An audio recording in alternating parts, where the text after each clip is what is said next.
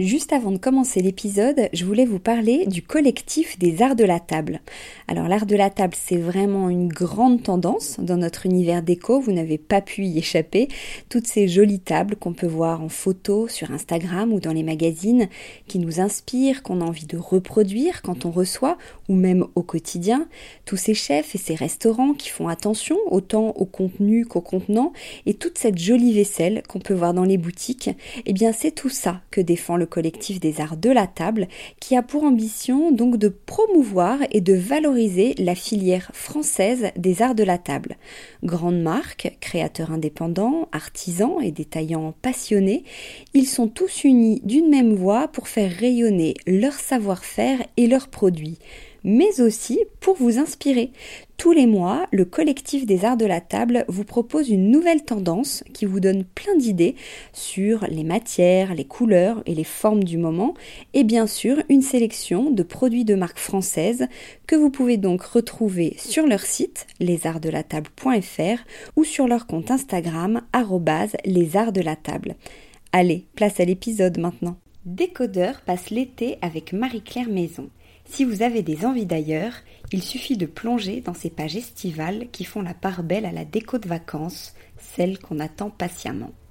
Pour ça, le magazine s'est enrichi d'un guide d'inspiration, solaire, fraîche, tendance et facile à s'approprier. La palette de bleu, le style gypsy, le retour aux essentiels, je ne vous en dis pas plus, mais le décryptage de ces jolies ambiances vous permettront de chiller avec style, faites-nous confiance. Bonne lecture Bienvenue sur Décodeur, le podcast qui parle de celles et ceux qui font la déco aujourd'hui.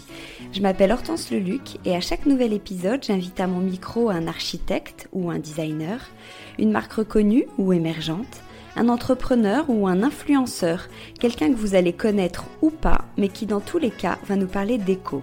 Son parcours, son métier, son quotidien, son univers, ses goûts, on saura tout. Enfin, j'espère.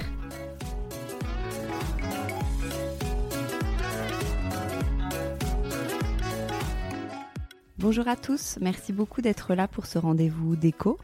Pour ceux qui écoutent pour la première fois, bienvenue. Surtout, n'oubliez pas de vous abonner à ce podcast pour ne pas rater les prochains épisodes. Aujourd'hui, je suis chez Zoé de Lascaz, non pas dans sa jolie maison de campagne qu'on a pu voir dans Sans décoder sur le compte de décodeur, mais chez elle à Paris. Son style unique et délicieusement rétro se prolonge ici en fil rouge. Beaucoup de blanc, des objets chinés, des touches de couleurs et plein d'idées déco pour optimiser ou égayer chaque recoin. Il faut dire que Zoé a du goût et elle en a fait son métier. Enfin, plusieurs métiers puisqu'elle touche un peu à tout. Graphiste, designer, illustratrice, décoratrice. On ne sait plus comment la présenter, mais c'est pas très grave puisque nous sommes justement là pour en discuter. Bonjour Zoé. Bonjour Danse. Alors je sais pas comment te, te présenter, tu as tellement de casquettes. Comment tu te définirais toi? Quel métier? En fait, je vais pas t'aider parce que moi-même je n'y arrive jamais. Donc euh, je pense que selon les, les circonstances, je change de métier. De temps en temps, je me dis qu'il suffit juste que je dise styliste ou designer et puis ça suffit. Mais en fait, c'est tellement vaste, tous ces métiers. Et les gens aiment bien la précision. Donc, euh, je dis décoratrice de temps en temps, graphiste, de, voilà. Je change. Je, voilà, j'ai plusieurs Tes casquettes. enfants, par exemple, quand ils doivent dire euh, Je pense- métier de maman. Je pense très sincère. Alors, euh, ma fille, je l'ai entendu dire que j'étais décoratrice, que je dessinais des maisons, donc que je faisais des maisons. Ça, je l'ai souvent entendu dire. Et elle a aussi dit, maman, son métier, c'est de faire des dessins. Donc, c'est pas mal. Donc, je pense que c'est ça. Je pense que je suis décoratrice et je fais des dessins. Alors on va dérouler justement chacune des activités que tu fais, mais comment tu as commencé ton parcours au tout début, par exemple, à, à 20 ans? Quelles, études tu as fait? Alors, euh, moi, j'ai fait une, prépa d'art à l'Académie Charpentier. Et donc, en fait, la première année, bah, tu, tu, tu testes un peu tout. Et puis après, tu choisis. J'ai voulu être styliste de mode pendant très longtemps quand j'étais petite. Finalement, je me suis dit que c'était un peu trop technique. Et que ma maman était styliste. Donc, je me suis dit que non, ça allait peut-être me lasser, que j'avais pas envie du tout de coudre. voilà. Et puis après, je me suis dit, ah, mais tiens, je pourrais être architecte d'intérieur. Et puis, quand j'ai vu le, en prépa d'art, euh, les cours d'architecture d'intérieur, je me suis dit, non, c'est pas pour moi non plus. C'était beaucoup trop technique. C'était nul euh, dans ce cours-là. Et puis en fait, je me suis éclatée au cours de création visuelle, quelque chose comme ça, où en fait c'était vraiment le cours le plus libre que j'avais en prépa. On me donnait un sujet et on disait voilà, fais ce que tu veux, ta carte blanche. Et je crois que j'ai adoré ce principe-là. Et donc je me suis rendu compte que j'étais peut-être plus visuel, que j'avais une mémoire visuelle, que j'aimais tout ce qui était dans les couleurs et dans les images. Et donc je me suis dit bon, j'ai oublié le truc technique, je vais faire à ma sauce. Et donc, le résultat communication visuelle, ça me correspondait beaucoup mieux. Donc, j'ai laissé tomber l'architecture. Et je me suis dit, au pire, je reviendrai à l'architecture d'intérieur, à la décoration. Il n'y a pas de raison. C'est pas parce que je sais pas faire des dessins techniques, euh, je suis pas doué là-dedans. Donc, j'ai choisi communication visuelle et je regrette absolument pas. Parce que résultat, je me suis vraiment focus aujourd'hui. J'aime autant la photo que l'illustration et que la décoration. Donc, euh, et en fait, communication visuelle, ça veut dire quoi? C'est une école pour devenir directeur artistique. Donc c'est exactement ce que je sais. Donc c'est ça que je dois répondre aux gens d'ailleurs quand on me demande quel est mon métier. Je vais dire bah, je suis directrice artistique. Je fais, je touche à tout ce qui est artistique. Voilà. Alors comment t'as commencé en t'as commencé en créant des, des objets déco, c'est ça, de ta propre marque mais Alors en fait, euh, pour la petite histoire, parce que je suis pas voilà, c'est quand même pas rien. Mes parents avaient une boutique de décoration qui s'appelait Territoire qui était une, une boutique que, j'ai passé ma vie en fait euh, là-bas. Il y avait une boutique d'adultes très justement axée sur la nature donc c'est pour ça que j'adore la nature. Et une autre euh, qui était pour les enfants, pour les jouets. Donc moi je passais mes dimanches à, jouer avec des jouets Villac euh, en bois. Et, donc euh, je passais aussi ma vie dans les salons avec mes parents pour faire du, pour acheter pour la boutique. Donc j'adorais, je travaillais là-bas l'été. Enfin c'était puis beaucoup de journalistes qui connaissaient. C'était un peu une institution quand même à Paris dans le milieu de la décoration. Et puis un jour, mes parents m'ont dit, écoute, on, on commence à en avoir un peu marre. Euh, je sais pas si ça va durer encore longtemps, mais bon, c'est une super vitrine pour Paris, pour les journalistes. Donc si tu as envie de te lancer et de créer ta propre marque, euh, peut-être que c'est le moment. Et j'avoue, quand je faisais les salons avec les parents, quand j'achetais, d'ailleurs, j'avais carte blanche pour acheter pour la boutique, je m'étais dit, en fait, je crois que j'ai envie d'être derrière. C'est-à-dire, j'avais pas envie d'acheter, j'avais envie de créer. J'avais toujours dit à mes parents, plus tard, vous viendrez m'acheter dans mon stand. et en fait, c'était ça. Je voulais faire ça. Donc, je voulais créer, dessiner les objets. Et puis euh, donc j'ai fait ça et c'est comme ça que je me suis lancé. J'ai fait quelques produits que j'ai décidé avec mes parents. Ça s'appelait les boîtes, la famille mise en boîte. Je l'ai vraiment créé avec euh, mon papa et ma maman et ça a été un grand succès. Et mes parents m'ont dit écoute, euh, on a testé les boîtes à, à, chez Territoire, ça marche super bien. T'as eu plein de presse. Je crois que c'est le moment, il faut te lancer quoi. Et donc j'ai envoyé un, un, un, dossier pour Maison Objet. J'avais prévu de pas être prise parce que pour moi c'était un peu long d'être prise à Maison Objet. Et en fait j'ai été prise tout de suite, ce qui m'a un petit peu déboussolé. Donc, résultat, euh, j'avais six mois pour faire une collection. C'était quand même assez sport. Et puis, je me suis lancé assez vite avec mon mari Benjamin, en fait, qui était à mes côtés et qui m'a beaucoup aidé. Et on s'est lancé tous les deux. Et, en fait, Maison Objet a, a, super bien marché. Et c'est comme ça que j'ai commencé. Oui, tu parles de ton mari. C'est important le soutien des proches quand on se lance? Bah, je pense que c'est primordial parce que si on se sent seul et pas du tout soutenu, euh, c'est dur quand même. Hein. Je veux dire, être entrepreneur, c'est quand même. Moi, j'avoue qu'en fait, j'ai été tout le temps soutenu. Je pense très très fort à mes parents qui m'ont beaucoup soutenu, qui m'ont toujours dit, de toute façon, dans la vie, on est des entrepreneurs, dans la famille, on est des entrepreneurs. Et c'est vrai, je pense, je me sens très entrepreneuse et je me rends compte que, puis on est, moi, je suis très dyslexique, donc j'ai eu un parcours euh, euh scolaire vraiment compliqué. J'étais pas très heureuse à l'école, je peux même dire que j'étais malheureuse, mais par contre j'étais heureuse à côté. Donc euh, maman me disait toujours, euh, écoute toi tu vas avoir un parcours euh, voilà plus compliqué que les autres, mais c'est ça qui a fait ma différence et c'est pour ça que j'ai eu envie de me battre faire les choses différemment quoi. Donc, quand tu as lancé ta, euh, ta, petite collection de boîtes, c'est ça mhm. Après, tu as eu des, des articles, des commandes, c'est ça vraiment qui t'a C'est ça. En fait, j'ai eu beaucoup de presse de, à Noël et tout ça, ça m'a beaucoup, beaucoup lancé. Et puis, petit à petit, j'ai des boutiques qui m'ont appelé en disant écoutez, en fait, j'ai vu vos produits dans la presse et j'aimerais bien les distribuer. Donc, moi, j'avais un peu de stock parce que c'est mes parents qui m'avaient payé d'ailleurs ma première production. Euh, donc là, dans, dans le genre, j'étais quand même bien soutenu. Et puis petit à petit, j'ai commencé à avoir des commandes. Et puis j'ai eu une grosse commande de la grande épicerie ça, ça a été ma première grosse commande qui m'a commandé des pochettes surprises. J'avais fait des pochettes surprises euh, en carton. Et voilà, et là, ça a commencé. Alors moi, pour être très honnête, je t'ai connu à l'époque des cahiers mono chez Monoprix. Ah oui. vendu chez Monoprix, donc ça aussi, c'était une étape euh, importante. Ah, ça, c'était, on va dire un peu l'étape d'après. C'est-à-dire que j'ai fait pendant huit ans euh, maison et objets, où, il y a plein de boutiques avec qui j'ai travaillé pendant des années, et j'avoue que j'ai été très heureuse. Et... Mais en fait, avoir une marque de décoration, c'est très compliqué. Il y a beaucoup de trésorerie. Et à la fin, je faisais plus du commercial que de la création, donc j'étais un peu malheureuse. Je courais après les clients, tout ça. C'était compliqué.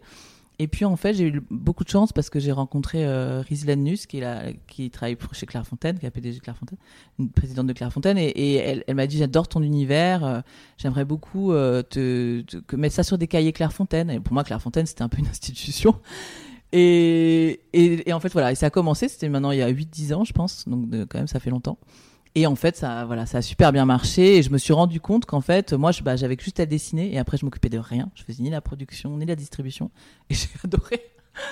Et en fait, je gagnais tout autant d'argent en, voilà. Et je faisais que ce que j'aimais. Donc là, il y a eu effectivement cette collection avec Monoprix, euh, que avec qui, d'ailleurs, presque tous les ans, en ce moment, il y a une collection avec Monoprix. Mais il y a eu une fameuse collection avec des animaux qui a été un succès assez incroyable où tout le monde j'avais une copine euh, prof qui me disait à la rentrée tout le monde avait des agendas avec des petits bouts Ça, c'était génial. C'était une super. Et donc, voyez, donc effectivement, euh, il y a beaucoup de gens qui m'ont connu comme ça. Et après, tu as, depuis récemment, tu as une casquette aussi de décoratrice. Euh, toi, tu le faisais pour toi. On va mm. largement en reparler après. Mais maintenant, tu travailles pour des, pour des particuliers. Aujourd'hui, on peut faire appel à toi pour décorer un. Tout à fait. Aujourd'hui, voilà, en ce moment, je dois avoir cinq chantiers et et ça me demande pas mal de travail. Donc maintenant, on est un peu une petite équipe. Et j'avoue que j'aime bien faire un peu de tout. Je faire un chantier, mais à côté de ça, voilà, je viens de sortir deux livres. Euh, j'ai un peu 15 projets en même temps. Ouais. C'est ça que j'aime d'ailleurs. Et chez tes, chez tes clients, tu fais du zoo et de l'ascase, ils viennent te chercher pour ton, ton univers ou tu te plies un euh, peu Très honnêtement, j'ai le luxe euh, de pouvoir dire non. Et en fait, je, oui, si on vient me chercher pour un style qui n'est pas le mien, non, non, je, je dis non. Clairement, c'est pas c'est pas moi. Je vais faire de mon style. Sans, bien sûr que je m'adapte au client, bien sûr que je fais attention à ce qu'il me dit. Je vais pas refaire un chez moi, c'est pas le but. En revanche, si on me demande de faire des années 70, euh, faut, faut, faut oublier parce que c'est pas c'est pas du tout mon style. Ouais. Comment tu penses toi un intérieur? Comment tu t'imagines un... Alors très honnêtement, souvent je me dis ça. C'est drôle parce que là je suis, en, train de lancer un nouveau projet à la campagne, donc je, je viens d'acheter une nouvelle maison où je vais faire des ateliers. Et je me suis fait cette réflexion là il y a deux jours parce que je suis en train de faire les planches tendance, et je veux vraiment travailler chaque pièce et chaque endroit. Et c'est drôle, et je me suis fait cette réflexion. Et je me suis dit, bon, comment, je fais, comment j'avais fait pour Paris? Comment j'avais fait pour, pour ma maison de campagne? C'était quoi? Pourquoi j'ai réussi des endroits? Parce qu'aujourd'hui, il y a plein d'endroits où je suis contente. Je me dis, tiens, c'est bien, j'avais bien bossé. Et en fait, je crois, très honnêtement, qu'en fait, je me dis, il faut que ça me fasse rêver. Si un endroit me fait rêver et je pars en truc, c'est que c'est bon, en fait.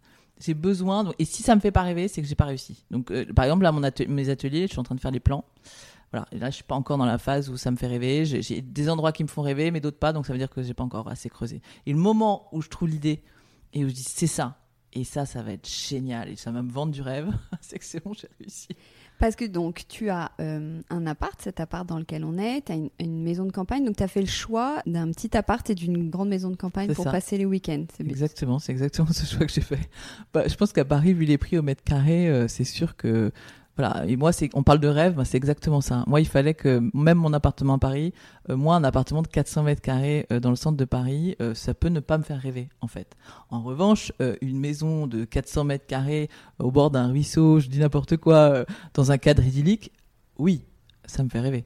Donc, donc à partir du moment où j'avais fait ce constat-là, qu'en fait, un appartement à Paris, c'est bien, je vais pas dire le contraire, hein, c'est, c'est, mais c'est, c'est pas le rêve que j'avais. Je me suis dit bon, s'il est plus petit mais qui me donne plus de rêves, je préfère. Donc euh, voilà, donc c'était le choix que j'ai fait et j'ai trouvé cet appartement avec cette terrasse. Et ce qui me faisait rêver dans cet appartement, c'était la terrasse. Donc il fallait qu'il y ait un coup de cœur. Donc là, je suis ravi parce que je suis dans le centre et en fait, le Paris historique est quand même magique et vend pas mal de rêves. Et mais je dis ça, j'ai été dans plein d'autres quartiers, donc je connais Paris très bien et je peux aller n'importe où dans le 20e, ça me dérange pas. Mais là, j'avoue que c'est un peu carte postale, donc c'est. C'est carrément carte postale. Comment tu définirais ton style justement avec tes mots à, à toi? Qu'est-ce que t'aimes? Je pense que mon style, il est très nature. Et qu'en fait, j'ai un style euh, qui mélange le, le, la nature, le, la brocante avec le moderne, le contemporain. Voilà, je dirais que c'est ça. C'est pas évident. Euh, Comment on réussit ça, justement mélanger bah, c'est que c'est, c'est, pour moi c'est une histoire d'équilibre en fait c'est vraiment un équilibre entre chaque endroit chaque pièce et si on met trop de brocante bah l'équilibre est pas bon et là on tombe dans un côté un peu trop broc et c'est pas élégant. Et il faut juste trouver le juste équilibre, en fait, c'est ça. Et c'est pas toujours évident, hein. je dis ça, je suis la première à de temps en temps dire Ah non, je crois que cet objet-là, il est de trop, on va l'enlever. Et là, c'est plus doux, voilà. Et le fait que ce soit euh, le même style, ton appartement, c'est un peu le prolongement de ta maison de campagne ou inversement, euh, t'as pas peur de te lasser? Alors, pour ceux qui me connaissent depuis longtemps, ils verront que mon, mon loft était assez différent et était beaucoup plus coloré. J'avais un papier peint en laquelis euh, qui, a été vu partout. Après, j'avais fait des, chaises qui a été un grand succès aussi. J'avais fait des chaises en papier peint vintage à fleurs. Donc j'avais ma, collection de cuisine de, dinettes euh, anciennes que j'adore. J'ai encore beaucoup de gens qui me réclament que je ressorte de ma grange euh, ma collection de dinettes. Mais en fait, les modes changent. Et moi, je me suis lassé. Donc oui, bien sûr qu'on se lasse. Et si je dis pas, et ça se trouve, dans, dans 10 ans, je serai dans un truc qui n'a rien à voir. En tout cas, ce qui est sûr, c'est qu'il y a un truc qui va pas changer, qui n'a pas changé même depuis mon loft. C'est, c'est, c'est, je sais pas, c'est la nature, je pense. Ça, il y, y, aura toujours un peu de nature dans, chez moi. Et il y a quelque chose un peu de, je cherche le mot depuis hier, un peu d'enfantin. ah, c'est sûr. Ça te vexe pas qu'on utilise ce, Non, parce que pour moi, le retour en enfance, c'est justement le rêve. C'est-à-dire que je, je pense très sincèrement que moi, mes, meilleurs, mes plus beaux souvenirs et qui m'inspirent tous les jours, euh, c'est mon enfance en fait. Moi, j'ai eu de la chance d'avoir une enfance euh, magique entre ma grand-mère, elle avait un château sur le Brac, donc j'ai passé mes étés dans un château euh, énorme, et on peut encore le visiter. Hein. Et donc j'ai passé ma vie entre le Brac, la Normandie, la boutique de décoration de mes parents, et tout ça en fait, c'est évident que c'est ancré en moi avec toute mon enfance. D'ailleurs, je me rends compte aujourd'hui. C'est vrai que j'ai quand même grandi dans un, château et dans une maison euh, et dans une boutique de décoration. C'était vraiment ça, ma vie. Et donc, par exemple, un château, c'est rempli d'histoire. À chaque fois qu'on tourne la tête, on a un objet. Euh, c'est magique, en fait, comme dans les films. Donc, je pense que ça m'a inspiré vraiment. Et donc, oui, il est évident que toute mon enfance, l'enfance est liée, je pense, à, à ce qu'on crée. L'autre jour, j'ai fait j'ai mis en ligne un épisode sur le pouvoir des couleurs mmh. et euh, mon invité Jean-Gabriel Cos dit qu'on a trop de blanc chez nous, qu'on mmh. n'ose pas assez les couleurs et chez toi, je me fais l'avocat du diable, mmh. c'est particulièrement blanc puisque même le parquet est peint en blanc, mais c'est très lumineux. Mais toi, qu'est-ce que tu lui, qu'est-ce que tu lui répondrais? Qu'est-ce que le blanc t'apporte? Bah, je pense que le blanc m'apaise en fait. Alors après, je parle pas du blanc clinique euh, d'hôpital et d'ailleurs en règle générale, l'hôpital c'est pas très blanc, c'est plutôt un jaune. Euh, j'étais pas particulièrement blanc d'ailleurs, en fait, avant, euh, quand on voit mon loft, il n'était pas du tout blanc. Hein. Mais c'est avec le temps, je me suis rendu compte qu'à chaque fois que j'avais un mur de couleur, je finissais par le peindre en blanc. Et je me rendais compte que quand je le peignais en blanc après qu'il était en couleur, ah, je respirais, je faisais Ah, ça va mieux. Et, à partir du moment où j'ai fait ce constat que je, en fait ça allait mieux, je me suis dit ah, c'est peut-être qu'il y a un truc. Et c'est à ce moment-là que je me suis dit, par exemple ici typiquement, c'est on est dans un appartement qui n'est pas très grand en soi, et je pense que ça, on gagne de l'espace avec du blanc, c'est évident. J'ai là mon salon, on est en train de parler en ce moment dans mon salon. Euh, je suis en train de réfléchir si mon sol était noir, il est évident que je perds quelques mètres carrés, je pense, hein, très sincèrement. Donc je pense aussi c'est ça, c'est-à-dire que le blanc euh, agrandit l'espace et, élargit euh, la perspective, je pense. Donc les couleurs, tu joues avec Alors les couleurs, je joue avec et j'adore les couleurs. Donc quand on me dit t'aimes pas les couleurs, non, c'est pas vrai. J'adore les couleurs et au contraire, je pense qu'en plus je suis pas mauvaise en tant que coloriste, mais mais par contre je fais des touches. Je fais des touches et je fais attention, mais c'est juste une question de. C'est-à-dire la couleur dans son intérieur, ça n'a rien à voir avec la. Et, ça veut pas dire que je n'aime pas la couleur dans l'intérieur. Il est évident qu'une qu'une cuisine euh, avec une jolie couleur, par exemple ma porte rose que j'ai fait à la campagne, je l'adore et, et c'est un rose assez fort, donc euh, c'est juste que je pense que je me lasse plus vite. Voilà, c'est juste ça. Alors tu chines beaucoup. Comment est-ce que tu fais pour dégoter euh, tes trésors? Est-ce que tu as des secrets? Je pense que ça, c'est un peu l'art du métier. Hein. en même temps, sinon, je changerais de métier. Si les gens pouvaient acheter comme moi, bah là, c'est fini, j'arrête mon métier. Mais donc, évidemment, euh, je pense que je vois des trucs que les gens ne voient pas forcément. Donc ça, c'est l'art de la sélection. Je veux dire, mes parents me disaient toujours, euh, on a une boutique de décoration, mais il est évident que ce qui était le, la beauté de la boutique de mes parents, c'était la sélection c'est qu'ils avaient l'art, mais même moi je me souviens très bien, j'adorais regarder pourquoi mon papa avait choisi tel article ou ma maman tel article. Ils se disputaient d'ailleurs souvent parce qu'ils n'étaient pas d'accord sur certaines sélections. Même moi, quand j'arrivais, je venais mon grain de sel, moi aussi, je, mettais des sélections qui n'étaient pas les leurs. Donc c'est évident que le travail, c'est la sélection. C'est ce qui se passe dans nos têtes en fait. Par exemple, quand je fais des vides-greniers avec mes copains, euh, ils me disent Bah, moi, j'aurais pas vu ce que tu as acheté. Puis moi, en plus, comme j'adore ça, je passe ma vie à le faire et je pense que ça affine un peu le, le regard et donc, euh, donc je peux trouver en fait n'importe où. N'importe où, parce que tu, ta maison de campagne est dans une région. Euh, Avec plein de brocantes. Voilà, où il y a beaucoup de brocantes. Il y a quand même des régions qui sont mieux euh, servies en que fait, d'autres. Non, je crois que toutes les régions de France, très honnêtement, quand on suffit de regarder, et de regarder euh, sur bric à broc ou je sais pas quoi, on peut se rendre compte qu'il y a un vide-grenier près de chez soi, absolument partout. Moi, dès que je me déplace, je sais qu'il y a un vide-grenier le dimanche et j'y suis. Donc, donc non, partout, n'importe où en France. Ils disent que c'est une des activités des Français favorites. Donc non, il y a des vides greniers absolument partout et moi j'adore ça. Donc là, j'espère que ça va revenir vite parce que. Est-ce que tu as des brocantes préférées ou tes adresses elles sont euh, secrètes? Alors très honnêtement, c'est vrai, j'ai pas d'adresse fétiche. Euh, j'adore les brocantes en général. Donc euh, je, en Normandie, je fais plein de brocantes. à Paris, j'adore aller aux, puces. je trouve ça magique. Il y a les puces de Vanves. donc non, j'ai pas d'adresse plus que quelqu'un d'autre, je pense. Euh, en revanche, je suis une fanatique des vides-greniers, ça c'est officiel. Mais parce que justement, en fait, les vides-greniers, c'est un peu, euh, c'est des petits trésors qu'on trouve. Mais les vides-greniers, justement, j'ai l'impression qu'on trouve plus ces fameux petits trésors, une petite carafe, des petits vases. Mais où trouver une belle table de ferme, des chaises un peu. Ça, il faut vraiment. En, alors, ça, ça se trouve. En général, il faut aller dans un, chez un brocanteur qui a une jolie sélection de chaises. Moi, je fais beaucoup eBay aussi. Hein. Je, je, suis beaucoup sur le bon coin. Donc chez des pros, en fait. Le Bon Coin et eBay, c'est pas forcément des pros. hein. Mais moi, je passe ma vie. Par exemple, ici, j'ai beaucoup, beaucoup trouvé d'objets euh, sur, euh, sur le Bon Coin.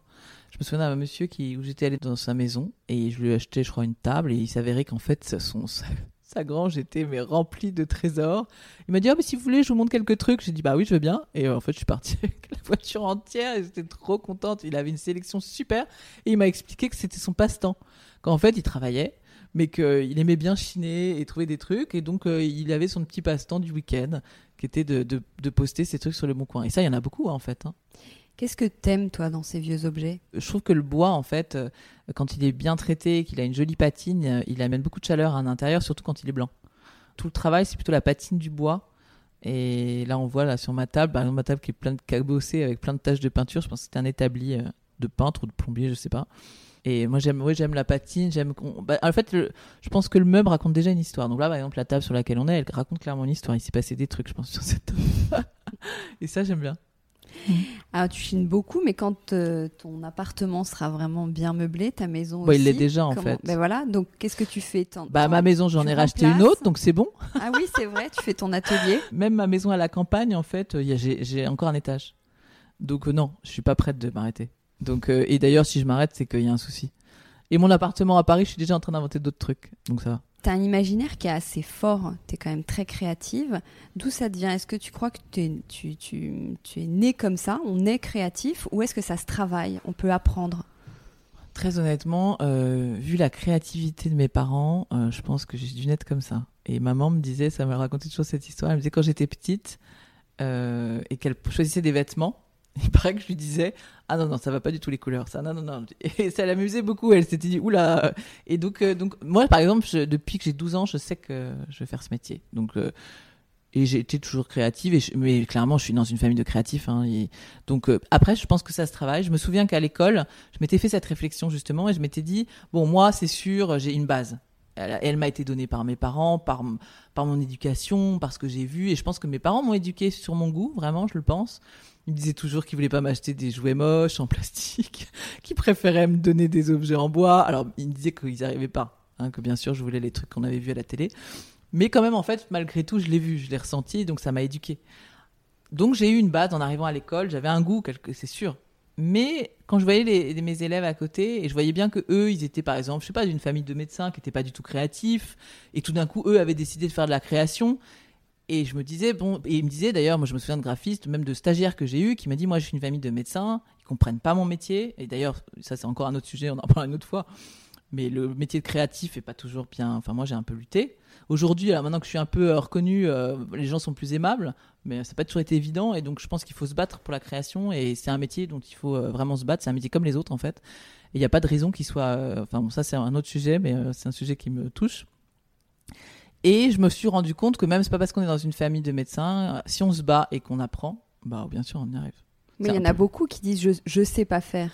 Bah oui, mais c'est pour ça que ça s'apprend. Je pense que bien sûr qu'on sait pas faire, mais si on si on, on a envie de le faire et si ça nous procure du bonheur et si on, on se bat et si on, on apprend, heureusement. Et c'est là où je dis que c'est un métier. C'est qu'évidemment ça s'apprend. Et quand on me dit ah oui mais toi en fait c'est parce que tes parents ils faisaient de la décoration, ben, je l'ai déjà entendu ça. Donc en fait c'était inné, euh, t'avais du goût comme ça. Ben, je veux dire oui c'est vrai, il y a une part de vérité. Mais en même temps, j'ai fait une école de direction artistique. J'ai appris à manier Photoshop, j'ai appris à manier Illustrator. Aujourd'hui, je suis capable de faire de la photo. La photographie, c'est un métier. Euh, on m'a appris à dessiner, on m'a appris euh, la perspective. Donc euh, oui, j'ai appris un métier. Et donc évidemment, alors pour d'autres, c'est peut-être plus difficile. Mais d'ailleurs, en fait, moi, j'avais des copains à l'école qui étaient clairement, ils avaient, ils avaient pas eu aidé et ils s'en sortaient très très bien. Donc oui, oui, c'est un métier et on peut l'apprendre. Donc il faut faire ça. Et en quoi tu dis il faut se battre? Bah, il faut se battre parce que parce qu'en fait euh, c'est un métier difficile qui est pas très reconnu en fait quand même malgré tout. On n'est pas médecin, ça c'est clair, mais euh, ou même avocat, n'importe quoi parce que c'est- des beaux métiers, mais c'est pas très reconnu la création. Et euh, alors qu'aujourd'hui on est dans un monde de l'image. Donc aujourd'hui par contre on commence un petit peu à changer d'avis. Mais euh, moi j'ai le sentiment très souvent que les gens me disent oui mais enfin ton truc euh, ça va, euh, c'est pas très difficile. Euh, non. Là où c'est génial, c'est que je suis heureuse dans mon métier. Donc je, j'ai pas l'impression de travailler puisque j'adore ça. Mais je travaille hein, quand même, malgré tout. Et je travaille comme n'importe quel autre métier. Mais donc oui, ouais, c'est vrai que de temps en temps, j'ai même envie de faire des conférences dans les écoles parce que j'ai envie que, que, que les créatifs euh, parlent plus fort, quoi. Se défendent, on est, voilà, se défendent un peu plus parce que je trouve que de temps en temps, c'est un petit peu. Ça, c'est mon point de vue. c'est vrai qu'il y a quelque chose de très euh, spontané chez toi. En fait, on a l'impression que tout est facile. Tu as un intérieur qui est canon, mais on a l'impression que tu as pris euh, deux fleurs, tu les as mis dans un vase, tu as aligné trois tableaux, ça fait un décor euh, sympa, tes petites chaises. Est-ce que c'est juste une impression? Est-ce que c'est vraiment facile pour toi? Ou derrière, en fait, c'est quand même très travaillé, très pensé? Alors, je pourrais pas dire que c'est difficile parce que je, suis tellement passionnée que, évidemment, je n'ai pas l'impression que c'est difficile. Je, m'éclate, en fait. Et si je m'éclate pas, c'est que là, il y a un souci. Mais non, c'est travailler. Je pense qu'en fait, malgré tout, euh, je pense que c'est réfléchi, en tout cas. C'est réfléchi. Et dans le fond, je pense que souvent, je me dis ça. Par exemple, mon, Benjamin me dit tout le temps, euh, de toute façon, Zoé, euh, il y a plusieurs personnes dans ta tête et de temps en temps, j'arrive plus à te suivre. et je me le dis tout le temps, on rigole beaucoup de ça, mais c'est tellement vrai. J'ai quand même 15 personnes qui me parlent en même temps dans ma tête, en dire, t'as fait ça, t'as fait ci, t'as fait ça. Donc, euh, je suis un peu énervé quand même, hein, clairement. Mais j'adore ça. Donc, oui, c'est facile et pas facile en même temps, quoi. Instagram, par exemple, je réfléchis beaucoup à est-ce que ça va amuser les gens Est-ce qu'ils vont être contents quand ils vont voir cette photo? Et je me dis souvent ça. Je me dis, est-ce que moi, ça me ferait plaisir? Et donc, c'est un peu travailler dans ce sens-là. Après, non, la photo est spontanée. Mais parce que je me dis, tiens, ah là, ça a l'air assez joli. Euh, moi, ça me touche. Donc j'y vais. Et j'adore la photo, en fait. J'adore ça. Et j'adore capter le bon moment, la jolie lumière. Euh, c'est devenu, c'est un peu comme un tableau, en fait. C'est un peu comme du dessin. À partir du moment où je me dis, si j'ai envie de dessiner la photo que j'ai faite, c'est que c'est bon, réussi. Et on se dit aussi que toi, c'est ton métier, c'est plus facile. Euh, tu penses à tout. À quoi ceux qui nous, écoutent devraient penser quand on crée sa déco? Alors je pense que d'abord ils devraient réfléchir. Ils ne devraient pas faire penser à leur déco tout de suite. Ils doivent, ils doivent, ils doivent s'asseoir sur un fauteuil dans leur euh, maison vide et ils doivent un peu méditer. Ils doivent réfléchir à l'espace, à savoir comment les gens circulent dans la pièce et quels sont les endroits qui procurent un peu de bonheur dans la pièce. Et en fonction de ça, ça demande un peu de temps. D'ailleurs, je dis qu'on s'assoit sur un fauteuil, mais en fait, on s'assoit plusieurs fois, plusieurs jours. Moi, c'est ce que je fais. Je m'assois et je... c'est comme de la méditation. Et je regarde et je regarde là-haut, les fenêtres j'ai besoin de temps, je crois, en fait. Et par exemple, là, la maison que je suis en train euh, de refaire, même si elle est là depuis longtemps, elle est dans mon jardin depuis longtemps, je réfléchis, je dessine, puis après je reviens en arrière, je recommence. Et j'ai besoin de ce temps pour, euh, pour, euh, pour m'acclimater à l'espace. Donc je dirais aux gens, comme conseil, de, de, prendre le temps. Voilà. Et une fois qu'ils ont pris le temps, il, se, faut il faut pas qu'ils aient de frustration, il faut qu'ils se fassent plaisir en fait. Je pense que moi ce que je dis toujours dans la décoration, c'est que les gens ont peur en fait. Les gens ils osent pas les gens ils sont ils sont ils sont fermés, ils ont des frustrations, je sais pas pourquoi. Il y a plein de trucs qu'ils osent pas faire parce qu'ils se disent, oh, je sais pas, en fait on fait pas ça, ça se fait pas. Mais c'est faux. Je veux dire, c'est ça la liberté aussi. Alors peut-être que en fait dans le fond je suis quelqu'un de très libre, mais moi j'ai pas peur d'aller euh, d'aller ramasser une vieille porte, de la clouter. Alors ça marchera peut-être pas, mais j'ose en fait. Je pense qu'en décoration il faut oser, il faut pas avoir peur. C'est ça qui est drôle en fait. Sinon la, la vie serait un peu trop triste. Est-ce qu'il y a des indispensables pour toi, pour une jolie déco, pour une déco réussie? Je dirais que les indispensables, alors ça c'est compliqué, non. Je, Ou des erreurs à ne pas faire à l'inverse? Les erreurs à ne pas faire, et que c'est de, de, de, de, mettre un meuble trop vite. Euh, le nombre de fois on se trompe avec un canapé parce qu'en fait il n'en a rien à voir et qu'il rentre pas dans la pièce. Le nombre de fois on se trompe avec une table où on dépense euh, du fric sur un truc et on se rend compte que ça va pas du tout. Donc je dirais que oui, les erreurs à faire, c'est pas aller trop vite en fait. Et prendre le temps et de faire des, petits dessins, de, des crobars en, regardant les espaces. Tu parles d'argent justement. Est-ce qu'une jolie déco, c'est pas aussi une question de, budget? Alors ça, non. D'ailleurs, même pour être honnête, je pense que c'est pour ça que mon, mon, style a du succès en fait, parce que les gens voient bien que faut pas exagérer. J'ai pas une, pas de lampe. Alors de temps en temps, ça m'arrive. à la campagne, là, je me suis offert une belle lampe qui coûte cher. Enfin, c'est assez rare. Et en général, j'ai des objets qui coûtent pas très cher, qui sont accessibles. Par exemple, ici à Paris, c'est un peu différent. À Paris, j'avais un, j'avais un peu plus de budget pour mes travaux. Et en plus, comme avec Paris, il y a l'histoire de plus-value, tout ça, on ne sait jamais si on va le revendre. Je mettais un peu, un peu plus plaisir dans, le mobilier. J'ai des choses qui coûtent un peu plus cher. Et encore, ça se discute. Si dans les robinets, j'ai des robinets qui coûtent un peu plus cher. À la campagne, j'avais plus de budget pour mes travaux. Donc j'ai vraiment fait que, de la brocante et du bon coin. Et euh, les gens me disent, t'as le même style. Je dis oui, en fait, à Paris, c'est pas vrai. C'est un peu plus. Euh, cher, on va dire, mais pas à la campagne. Donc oui, évidemment, euh, à la campagne, moi, d'ailleurs, tout le monde me dit, t'as pas peur de te faire cambrioler, tout ça? Je dis, mais en fait, j'ai pas grand-chose. à la campagne Oui, à la campagne. J'ai pas grand-chose, en fait, c'est de la brocante. Alors peut-être que ça les intéressera de voler ma, ma table broc. Bon, j'en retrouverai une autre, c'est pas grave. Euh, Alors sans transition, tu as, déjà euh, écrit différents livres ou illustré. Aujourd'hui, tu sors deux carnets de voyage. Ça s'appelle les carnets de, voyage. Carnet du voyageur parisien. Carnet du voyageur parisien. Alors qu'est-ce que tu peux nous, nous, dire sur ces livres? D'où est venue euh, l'idée ouais. bah, En fait, j'ai déjà fait pas mal de carnets de coloriage qui, qui ont été un grand succès sur Paris, New York et Tokyo. Donc pendant les premières années, d'ailleurs, j'étais, j'étais avec les enfants, j'étais enceinte et donc j'ai dessiné pendant, je sais pas, pendant trois ans, j'ai fait que dessiner. J'ai adoré, en fait, de dessiner sans réfléchir. Je trouvais que c'était une super thérapie. Et puis, en fait, j'ai eu cette idée il y a maintenant un, an, je crois, même un peu plus, un an et demi. J'étais à, New York, c'était un peu notre premier grand voyage avec les enfants. Et j'avais envie de faire un carnet de voyage de souvenirs. Donc, j'avais absolument tout acheté. Le carnet, les crayons. Et j'avais imprimé toutes mes adresses avec mon imprimante. Donc, j'avais travaillé. Et je m'étais dit, comme ça, quand on sera à New York, on remplira mon carnet de voyage euh, comme un vrai carnet de voyage. Et en fait, on est dans une de mes adresses avec les enfants et, euh, ma fille me dit, écoute maman, elle est sympa ton adresse, mais en fait, je m'ennuie. Est-ce que je peux euh, dessiner? Et là, je, me suis rendu compte que j'avais mon carnet de voyage dans mon sac. Je dis, bon, bah, en attendant, dessine, je te donne des crayons, dessine sur mon carnet de voyage. Et puis je me suis rendu compte qu'en fait j'étais au café et que j'avais aucune envie de, de dessiner et qu'en fait j'étais avec les enfants donc c'était compliqué. Et je me suis dit, en fait, ça y est, c'est bien parti pour que je ne fasse jamais ce carnet de voyage. Je l'avais commencé, mais pas du tout terminé.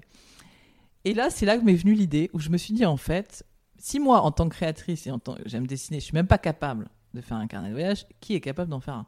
Alors, il y en a un plein, mais c'est un boulot monstre, en fait, de faire un carnet de voyage. Et là, je me suis dit, en fait, il faut que je fasse un outil qui aide les gens à faire eux-mêmes leur carnet de voyage et qui aussi peut servir à toute la famille. C'est-à-dire que si on est dans un café avec sa petite fille, son petit garçon, on sort les crayons et ça les occupe pendant que nous, on est tranquille à boire son petit café à la terrasse. Mais en même temps, il y a les adresses, parce qu'aussi de chercher les adresses, en fait, c'est compliqué. Donc je me suis dit, il faut que cet outil-là serve à tout le monde. Ils sont pas obligés de le colorier, mais au moins ils ont les adresses. Et si on est avec ses enfants, on les fait colorier. Et si nous-mêmes, on adore colorier, bah, on a l'impression qu'on fait quand même un carnet de voyage. Donc en fait, voilà, c'est ça, c'est venu de là. Et j'en ai parlé à, mon éditrice et, voilà, et elle a adoré le projet, elle a trouvé ça trop marrant. Et on a fait Paris et Londres et j'espère qu'on en fera plein d'autres. Pourquoi Londres? Pourquoi Londres? Parce qu'après Paris, c'était Londres. Après, ça aurait pu être New York. Euh, moi, j'avoue que j'adore New York.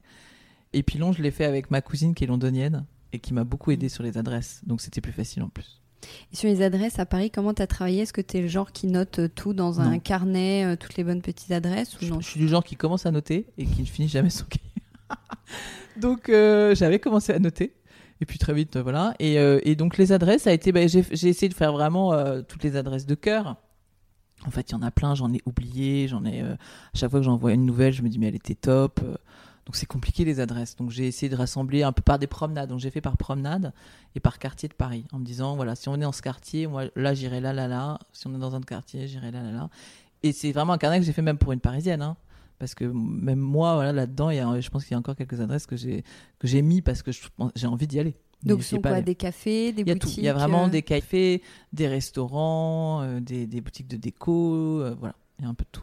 Alors tes trois boutiques déco préférées je suis obligée de te la poser celle-ci. Ah mais, trois boutiques déco. Bah très honnêtement je passe ma vie chez Merci quand même vraiment. Parce que je trouve que bah il y a des super sélections il y a toujours des super scénographies il y a beaucoup de goût je dirais pas que c'est une brocante, hein. pour le coup, c'est plutôt là où je trouve justement, par exemple, on me demande toujours euh, où est-ce que j'ai acheté mes lampes qui sont au-dessus de ma table en, pot de confiture. Enfin, c'est pas non, c'est pot de conserve, je que c'est d'ailleurs. Bon, ça on me demande beaucoup, bah, je les ai achetés chez Merci, par exemple. Donc voilà, donc je dirais que chez Merci, il y a quand même plein de petites touches contemporaines, peut-être plus, mais aussi un peu vintage que j'aime bien. Après, euh, dans le livre, bah, il y a la boutique ailleurs que j'aime beaucoup, avec voilà, euh, le personnage est quand même trop sympa, donc ça j'aime bien.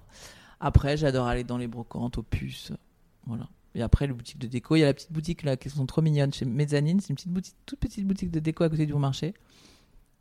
Et, euh, et d'ailleurs, on va peut-être aller faire un lancement là-bas pour mon livre. Et elles sont trop mignonnes. Et elles ont toujours une jolie petite sélection déco. Et pour un café, maintenant qu'on est déconfiné, une terrasse un peu sympa à Paris que t'aimes bien? Alors, une terrasse. Là, celle qui me vient tout de suite, mais alors parce que je sais pas, parce que peut-être des souvenirs d'enfance, c'est le café Louis-Philippe en face de l'île Saint-Louis. Parce qu'en fait, euh, la légende dit que mon papa et ma maman euh, bah, eu leur premier rendez-vous là-bas.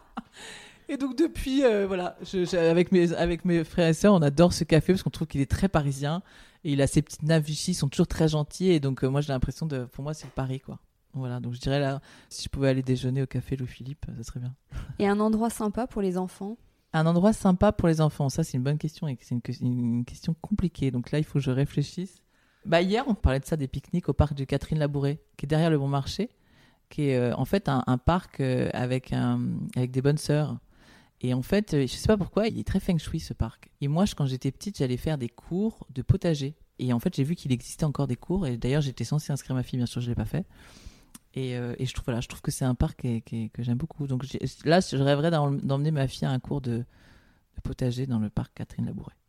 C'est marrant parce que tu es très citadine et en même temps tu aimes beaucoup la, la campagne. Est-ce que ton cœur balance quand même Ah bah mon cœur balance, c'est juste évident. C'est-à-dire que moi je suis mi-ville, mi-campagne. C'est-à-dire que je suis parisienne, je suis née à Paris, euh, je, je, ne connais que Paris. Mes parents et grands-parents étaient parisiens. Une de mes grand-mères était russe, mais enfin elle était quand même complètement parisienne. Et donc, euh, j'ai eu la chance d'être gâtée. J'étais à, Paris et puis à la campagne pendant les vacances. Donc, mes parents avaient ont une maison à côté de la mienne euh, en Normandie. Donc, j'ai toujours été en Normandie. Et puis l'Aubrac, et puis le Midi, et puis le sud de la France. Donc, euh, mais je serais capable d'aller vivre à la campagne, mais je suis quand même assez attachée à Paris. Donc, d'où ce choix d'avoir une maison à une heure de Paris. Comme ça, c'est réglé, le problème réglé. Alors, tu as une, autre casquette aussi qui est un peu d'être influenceuse, entre guillemets. Tu es quand même très suivie sur les, sur les réseaux, tu as quand même une grosse communauté. Comment tu l'expliques? D'où elle vient? Qui sont ces, com comment, tu, comment elle s'est créée, cette communauté? Très honnêtement, je, je, Instagram, moi, je suis un, enfin, je sais pas comment dire j'ai mis du temps à comprendre. Je, je, je, me sens pas du tout influenceuse. D'ailleurs, bon, souvent qui disent on n'aime pas le terme et tout ça, mais c'est pas faux. Je suis pas une fan. Ah ouais, c'est horrible. De, de, ce terme. Et en plus, comme j'ai un métier, euh, c'est un peu nouveau pour moi Instagram. Euh, j'ai de la chance parce que je gagne ma vie à côté. J'ai mes bouquins. Euh, je suis décoratrice. Donc euh, Instagram, c'est très très nouveau en fait. Mais par contre, c'est très amusant. Parce que ce que je trouve très amusant, c'est de parler aux gens, en fait. On se rend pas compte, mais en fait, on communique hein, sur Instagram. Et donc, moi, j'ai quand même, là, par exemple, mon histoire de soupe de fleurs. Alors ça, j'ai pas compris ce qui s'est passé. Euh, là, j'étais un petit peu dépassée par le truc. J'ai dit oula pendant tu le confinement. Peux expliquer pour ceux qui ne. Bah, euh, si même pas. on m'en parle encore aujourd'hui, bah rien. J'ai un jour j'ai mis euh, comme en fait mon mari dit que de toute façon t'es une tarée des soupes de fleurs. C'est vrai, j'ai toujours fait ça depuis que je suis toute petite. M'amusais avec mes enfants ou même moi petite, je m'amusais à faire des soupes de fleurs avec mes cousines. Donc c'est pour moi, voilà, j'ai toujours fait ça. Et là, j'ai posté une photo de soupe de fleurs, mais vraiment très honnêtement, sans aucune euh, arrière-pensée. Et là, je me suis retrouvée. C'est tout le monde s'est mis à faire des soupes de fleurs et à m'en envoyer, mais j'en ai pas, j'en ai reçu mille. C'était incroyable. Mais j'avoue qu'en même temps, c'était pendant le confinement que j'étais quand même assez nerveuse, assez stressée de ce confinement. Et que c'était génial de recevoir toutes ces soupes de fleurs. Je me suis dit, bon, en même temps, il y a pire. donc voilà, donc là, typiquement, on peut dire que là, j'ai influencé pas mal de personnes sur la soupe de fleurs. Et voilà, et, et, et je pense qu'aujourd'hui, ce qui m'amuse, en tout cas dans Instagram, c'est effectivement, euh, quelqu'un m'a dit un jour, euh, enfin là récemment, il m'a dit en fait, t'es pas influenceuse, t'es inspirante. Et ça, j'ai trouvé que c'était plus joli. Oui, c'est beaucoup plus joli. Mmh. Toi, mais justement, en parlant d'inspiration, est-ce que ça t'inspire? Tu y vas pourquoi Instagram? Ouais. Ah, ça m'inspire, c'est sûr. Euh, mais je fais attention quand même. Je sais pas si ça m'inspire. Si, ça m'inspire. J'aime voir les styles de vie de, gens au fin fond des États-Unis, au fin fond de, l'Amérique, enfin l'Amérique du Sud. C'est ça que je trouve génial sur Instagram. En fait, ce que je trouve génial sur Instagram, c'est que le monde se rapproche. J'ai des messages moi d'Américains, j'ai des messages du Brésil, j'ai des gens qui m'envoient leur coloriage euh, au fin fond du Japon. Euh, euh, par exemple, j'avais sorti un coloriage qui avait cartonné en Corée. Et j'avais reçu, je sais pas, 3000 hashtags de mes, en, en, en coréen, donc il fallait, il fallait le deviner de, de, coloriage. Donc c'est magique ça quand même. C'est un, on aurait, j'aurais, enfin je sais pas, il y a 10 ans je pense que ça n'existait pas quoi. Donc euh, pour moi ça Instagram c'est vraiment le bonheur. Se rapprocher du monde. Et tu fais beaucoup de, photos, tu montes beaucoup de photos de, chez toi. Tu es habitué à ça? Comment comment c'est venu en fait la première fois? Je pense que j'ai dû poster une photo de chez moi un jour. C'est, enfin, je veux dire, à un moment, si on fait de la déco, forcément, on monte son chez soi. Sinon, ça serait pas marrant. C'est un peu comme si on fait des dessins, on monte son dessin. Son illustrateur, on monte son dessin. Bon, bah, décoratrice, pareil. Je pense que ça a été comme ça un peu au début et j'ai vu que ça fait du succès. Et là, je me suis dit, tiens, c'est marrant, on dirait que les gens aiment bien. Et euh, voilà, donc après, je me suis dit, bon, bah, si les gens aiment bien, je vais continuer. Est-ce que toi, donc tu es très inspirante pour des tas de, de personnes, est-ce que toi, tu aimes, t'admires l'univers de quelqu'un? Un courant, une personnalité, euh, Est-ce que un designer, euh, une décoratrice plein. J'aime plein en fait. C'est, c'est, enfin, je peux en dire 25 hein, potentiellement. Ah vas-y, on a le temps. Euh, qu'est-ce que j'aime Alors par exemple, je suis une fan de Paul Smith parce que Paul Smith, dans le genre, il gère les couleurs quand même super bien. Et ce que j'aime chez Paul Smith, c'est que c'est clairement un dyslexique. Et ça, je pense qu'entre dyslexiques, on se repère. Et donc Paul Smith, il est tellement dyslexique, mais c'est un vrai bonheur. Donc ouais, Paul... Et puis il est drôle, il y a beaucoup d'humour. Donc ça, je dirais que moi, je suis une fanatique de Paul Smith. Donc j'attends ses posts toujours. Il fait toujours des trucs tellement drôles. J'adore Martin Parr avec son humour, ses photos. Je trouve que c'est tellement drôle. Euh, Paul Cox, j'adore les illustrations de Paul Cox, euh, David Hockney. Voilà, toutes ces couleurs en fait. Je crois que j'aime beaucoup euh, toutes les couleurs. Et puis après, en décoration, bah, bizarrement, je sais pas de. Ah si, j'adore. Un- Mais alors, je n'arriverai jamais à le prononcer. Euh, c'est c'est un. Il est belge, je crois. Axel Verv. Vers, vers Vorse. Voilà. Donc, voilà. Donc, Toi-même, tu n'y arrives pas. Axel Vervort ou je ne sais pas quoi. Ça, je suis une grande fan. Je trouve que c'est tellement beau. Alors avant de terminer, on va passer aux questions du public. J'ai toujours pas trouvé cette euh, Le terme. Le, terme, ouais. Euh, J'ai demandé hier sur Instagram euh, à ceux qui suivent Décodeur s'ils avaient des questions pour toi. Mhm. Donc j'ai pas mal de questions. Euh, je te propose de me donner un numéro. Je vais compter et tu vas me dire pour, le tirage au sort. Allez, je peux te dire jusqu'à combien C'est quoi?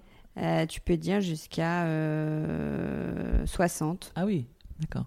Euh, compliqué. Euh, je vais dire euh, 24. Alors, c'est une question de Tessa Vacher-Desvernay. Comment faire pour que le reste de la famille conserve l'équilibre de son esthétique au jour le jour? Si j'ai bien compris, ça veut dire comment faire pour qu'avec des enfants et avec euh, la vie en fait en général, on arrive à conserver un joli équilibre de décoration. Si c'est bien ce que j'ai Ouais, je compris. pense que c'est ça, Par exemple, un canapé blanc avec des enfants, euh, typiquement. typiquement. Ben, on y arrive. Alors, je sais pas comment. Peut-être que c'est une certaine euh, méthodologie. Moi, j'avoue que je pense qu'on trouve. Alors, c'est là où je, je rejoindrai Marie Kondo. Euh, C'est-à-dire que je pense qu'en fait, euh, moi, évidemment que mes enfants euh, ont des jouets, euh, par exemple des jouets moches en plastique euh, qui ne vont pas du tout avec mon intérieur. Mais en fait, j'ai trouvé plein de systèmes euh, de rangement qui font qu'en fait, quand ils jouent, bah voilà, ils jouent, il n'y a pas de souci, ils font ce qu'ils veulent. Mais par contre, quand j'ai décidé de ranger la pièce, bah en fait, j'ai une façon de structurer la pièce qui fait que, voilà, par exemple, typiquement dans la chambre des enfants, j'ai fait des aménagements sur les combles où je range tous les jouets euh, quand je les range. J'ai fait des, des systèmes de paniers où je mets tous les jouets à l'intérieur. À la campagne, j'ai fait, là, par exemple, pendant le confinement, j'ai tout rangé, j'ai mis dans des paniers. J'ai, voilà, je pense que c'est ça en fait. Et, par exemple, sur les étagères, je garde que les jouets que je trouve jolis. Et tout ce que je trouve un peu moche, bah, je trouve des espèces de systèmes de rangement. Alors, mm, par exemple, le rêve de ma fille, c'est quand même d'avoir un lit Michael Jackson. Bon, bah typiquement, je lui ai dit, écoute, c'est pas prévu. C'est quoi un lit Michael Jackson Je sais pas, elle avait dû voir ça quelque part et mon fils a dit que lui aussi c'était son rêve. Et là, je lui dit qu'elle pouvait oublier. Que de toute façon, même si on allait bouger, elle n'aurait jamais son lit Michael Jackson. Et, je là, elle a rigolé, elle a dit vraiment, euh, bon, ça va, elle a pris ça avec humour. Et euh, je lui dit, ça, tu peux oublier, même à 14 ans, tu n'auras jamais ton lit Michael Jackson. Tu l'auras quand tu déménageras. Et je lui dit, quand tu déménageras, tu auras ton lit Michael Jackson, mais à mon avis, tu auras changé d'avis. et là, elle me dit, tu crois? Je lui dis oui. Mais peut-être pas. Peut-être. Et là, elle me dit, en tout cas, si j'ai une fille, eh ben, elle aura un lit Michael Jackson. Et là, et là, mon mari a répondu, je prends note. Et quand tu auras une fille, tu nous diras. Elle a rigolé, on a dit tu nous diras si tu as accepté le lit Michael Jackson, mais on s'en souviendra. voilà. Mais après, euh, en règle générale, voilà, ça se passe plutôt bien. euh, De toute façon, ils ont compris qu'en plus c'était notre métier et que voilà, puis ils ont quand même leur jouet, hein, je veux dire, ils ont leur Lego Star Wars, euh, ils ont, je leur empêche absolument pas et au contraire, ils ont une imagination débordante et, et, quand- je monte pas ça sur Instagram, mais je pourrais parce qu'en fait ça me dérange pas du tout, mais évidemment que, que ça peut devenir un chaos, c'est juste qu'il y a des moments où je range et des moments où je, où je les laisse, c'est tout. Hmm. Tu me donnes un autre numéro? Bah je vais dire euh, 12. Une question de Lee Didi.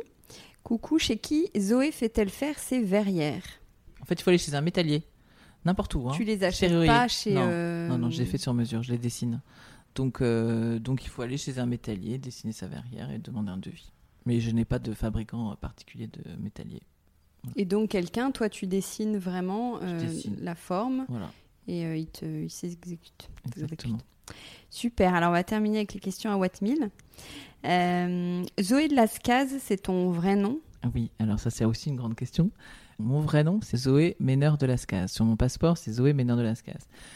Méneur c'est le nom de mon papa, breton, et de Lascaz c'est le nom de ma maman. Et en fait, quand j'ai lancé ma marque, euh, ma maman qui s'appelle Geneviève de Lascaz, quand j'ai lancé ma marque, mon papa m'a dit écoute, tu sais, Zoé de Lascaz, ça marche plutôt pas mal. Et il m'a dit en plus, je sais pas pourquoi, euh, cette loi qui dit que ça doit être le papa qui, qui, qui donne le prénom, je trouve ça un peu idiot. Mon père était pas du tout euh, macho. Et donc il m'a dit moi je trouve que Zoé de Lascaz c'est joli, à ta place, je m'appellerais comme ça. Et voilà, donc c'est mon vrai nom. D'accord. Alors, je vais, tu vas voir le jeu de mots tout trouvé. en France, on met beaucoup les gens dans des cases. Est-ce que tu es d'accord avec ça? Est-ce que tu le contestes? Est-ce que tu. euh, Oh, je sais pas si en France particulièrement on met les gens dans des cases. euh, Peut-être, mais bon, je, je, je, sais pas. Non, là c'est une question. De temps en temps, oui, il y a des gens qui mettent dans des cases clairement et d'autres pas. Mais euh, moi, je mets pas trop dans les cases en tout cas. En fait, moi, voilà. Et là, je continue dans mon truc de dyslexique. Moi, étant, dyslexique, je rentrais pas dans les cases déjà. Donc, et ça, j'en ai souffert. Donc, résultat, oui, peut-être en fait qu'on les met dans les cases et il faut se battre contre. Est-ce que tu essaies de cocher toutes les cases dans la vie? Non, je crois pas. Enfin, comme ça, là, non. Je suis, je suis plutôt une instinctive, moi. Donc, comme on me dit, comme, euh, on me dit je suis bélier, donc moi, je fonce sans réfléchir. Et je suis vraiment comme ça. Donc, c'est maman, elle se fait, maman, Benjamin, tout le monde se fiche de moi en disant de toute façon, Zoé, elle, elle, elle fonce et elle réfléchit après. donc, voilà, je dirais que, ouais, non. Euh, Je rentre pas dans les cases. Tu rentres pas dans les cases.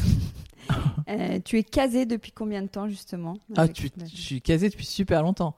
En fait, on s'est rencontrés, j'avais 19 ans. Euh, Enfin, lui, il en avait 20, enfin 19, donc ça fait 20 ans, 21.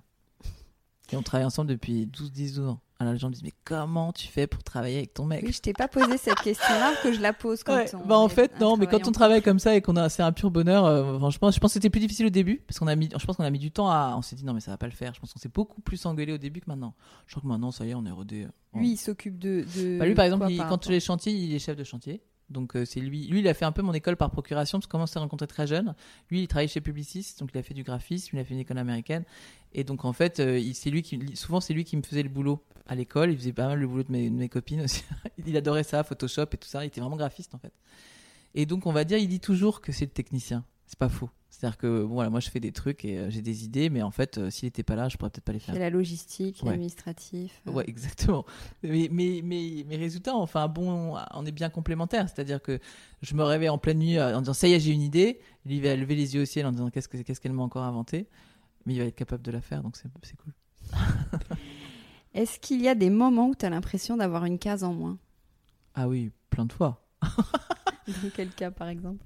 Euh, bah, par exemple, tout le monde dit que, je sais pas, mais il y, a un- y a un film que j'ai adoré, j'adore Wes Anderson. Et il y a, un film qu'il adorait qui s'appelait, euh, avec le renard, mais je sais plus comment ça s'appelait, euh, j'ai un trou. Bref, c'était un dessin animé, et dans ça, il y avait une, taupe qui est à des bugs. On appelle ça, elle a des bugs. Donc d'un coup, elle a les yeux qui commencent. J'adore cette scène parce que j'ai l'impression que c'est moi.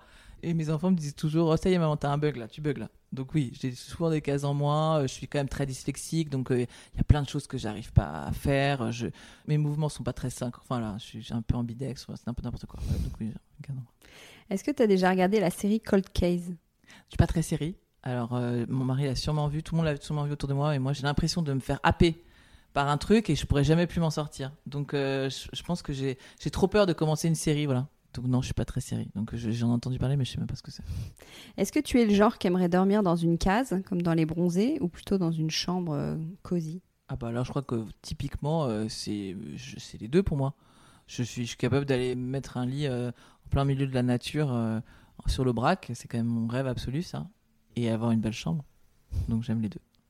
Si tu devais retourner à la case départ, qu'est-ce que tu changerais de ta vie? L'école.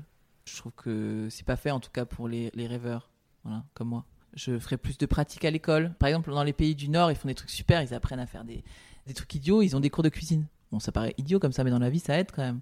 Ils ont des cours de bricolage, par exemple. Et je pense très sincèrement qu'en fait, on est dans une société où, enfin, je veux dire, moi, les maths, ça m'a pas beaucoup aidé dans la vie. Alors après, effectivement, je suis pas devenu euh, mathématicien ou je suis pas devenu, mais il y a plein de cours comme ça qui m'ont pas aidé. Alors que, je, par exemple, le- quand on dit maintenant qu'il faut faire des cours d'empathie, c'est évident. Des cours, euh, tout ce qui est Montessori et tout ça, euh, c'est plus adapté, je trouve, à des gens comme moi, par exemple. Euh, bah, Aujourd'hui, c'est très dur moi parce que j'ai tellement pas aimé l'école que de voir mes enfants à l'école, j'avoue, c'est un peu dur. Donc, j'envoie beaucoup mon mari. Parce que moi, je supporte pas, en fait. J'essaye de pas le montrer à mes enfants pour qu'ils aient une scolarité qui se passe bien, mieux que la mienne. Mais j'avoue que j'enrage à l'intérieur. Je dirais que quand on est dyslexique, rêveur et qu'on est créatif, l'école, c'est pas super adapté. Il y a- Ça manque de créativité, je trouve. C'est un peu trop scolaire. Hmm. Bah, Merci beaucoup Zoé pour cette Ouais. conversation. De rien. C'est un À plaisir. bientôt. À bientôt. Salut. Décodeur, c'est terminé pour aujourd'hui. Merci beaucoup d'avoir écouté en entier. Si vous avez aimé, n'oubliez surtout pas de vous abonner à cette émission pour ne pas rater les prochains épisodes. Bien sûr, vous pouvez aussi le partager sur Facebook, Twitter, LinkedIn ou en story Instagram par exemple. Ça permet de le faire connaître euh, à vos proches. Je suis Hortense Luluc et vous pouvez me retrouver sous le pseudo Hortense Déco ou via le compte Décodeur Podcast sur Instagram. Et si jamais vous écoutez sur iPhone via l'application Apple Podcast, vous pouvez aussi me laisser un commentaire, rubrique classement et avis, parce que plus j'ai de commentaires, plus Décodeur se démarque dans la jungle des podcasts, ce qui est très important pour moi, pour me faire connaître encore plus largement et faire découvrir le monde de la déco euh, au plus grand nombre. Voilà, merci et à très bientôt alors, ici ou ailleurs.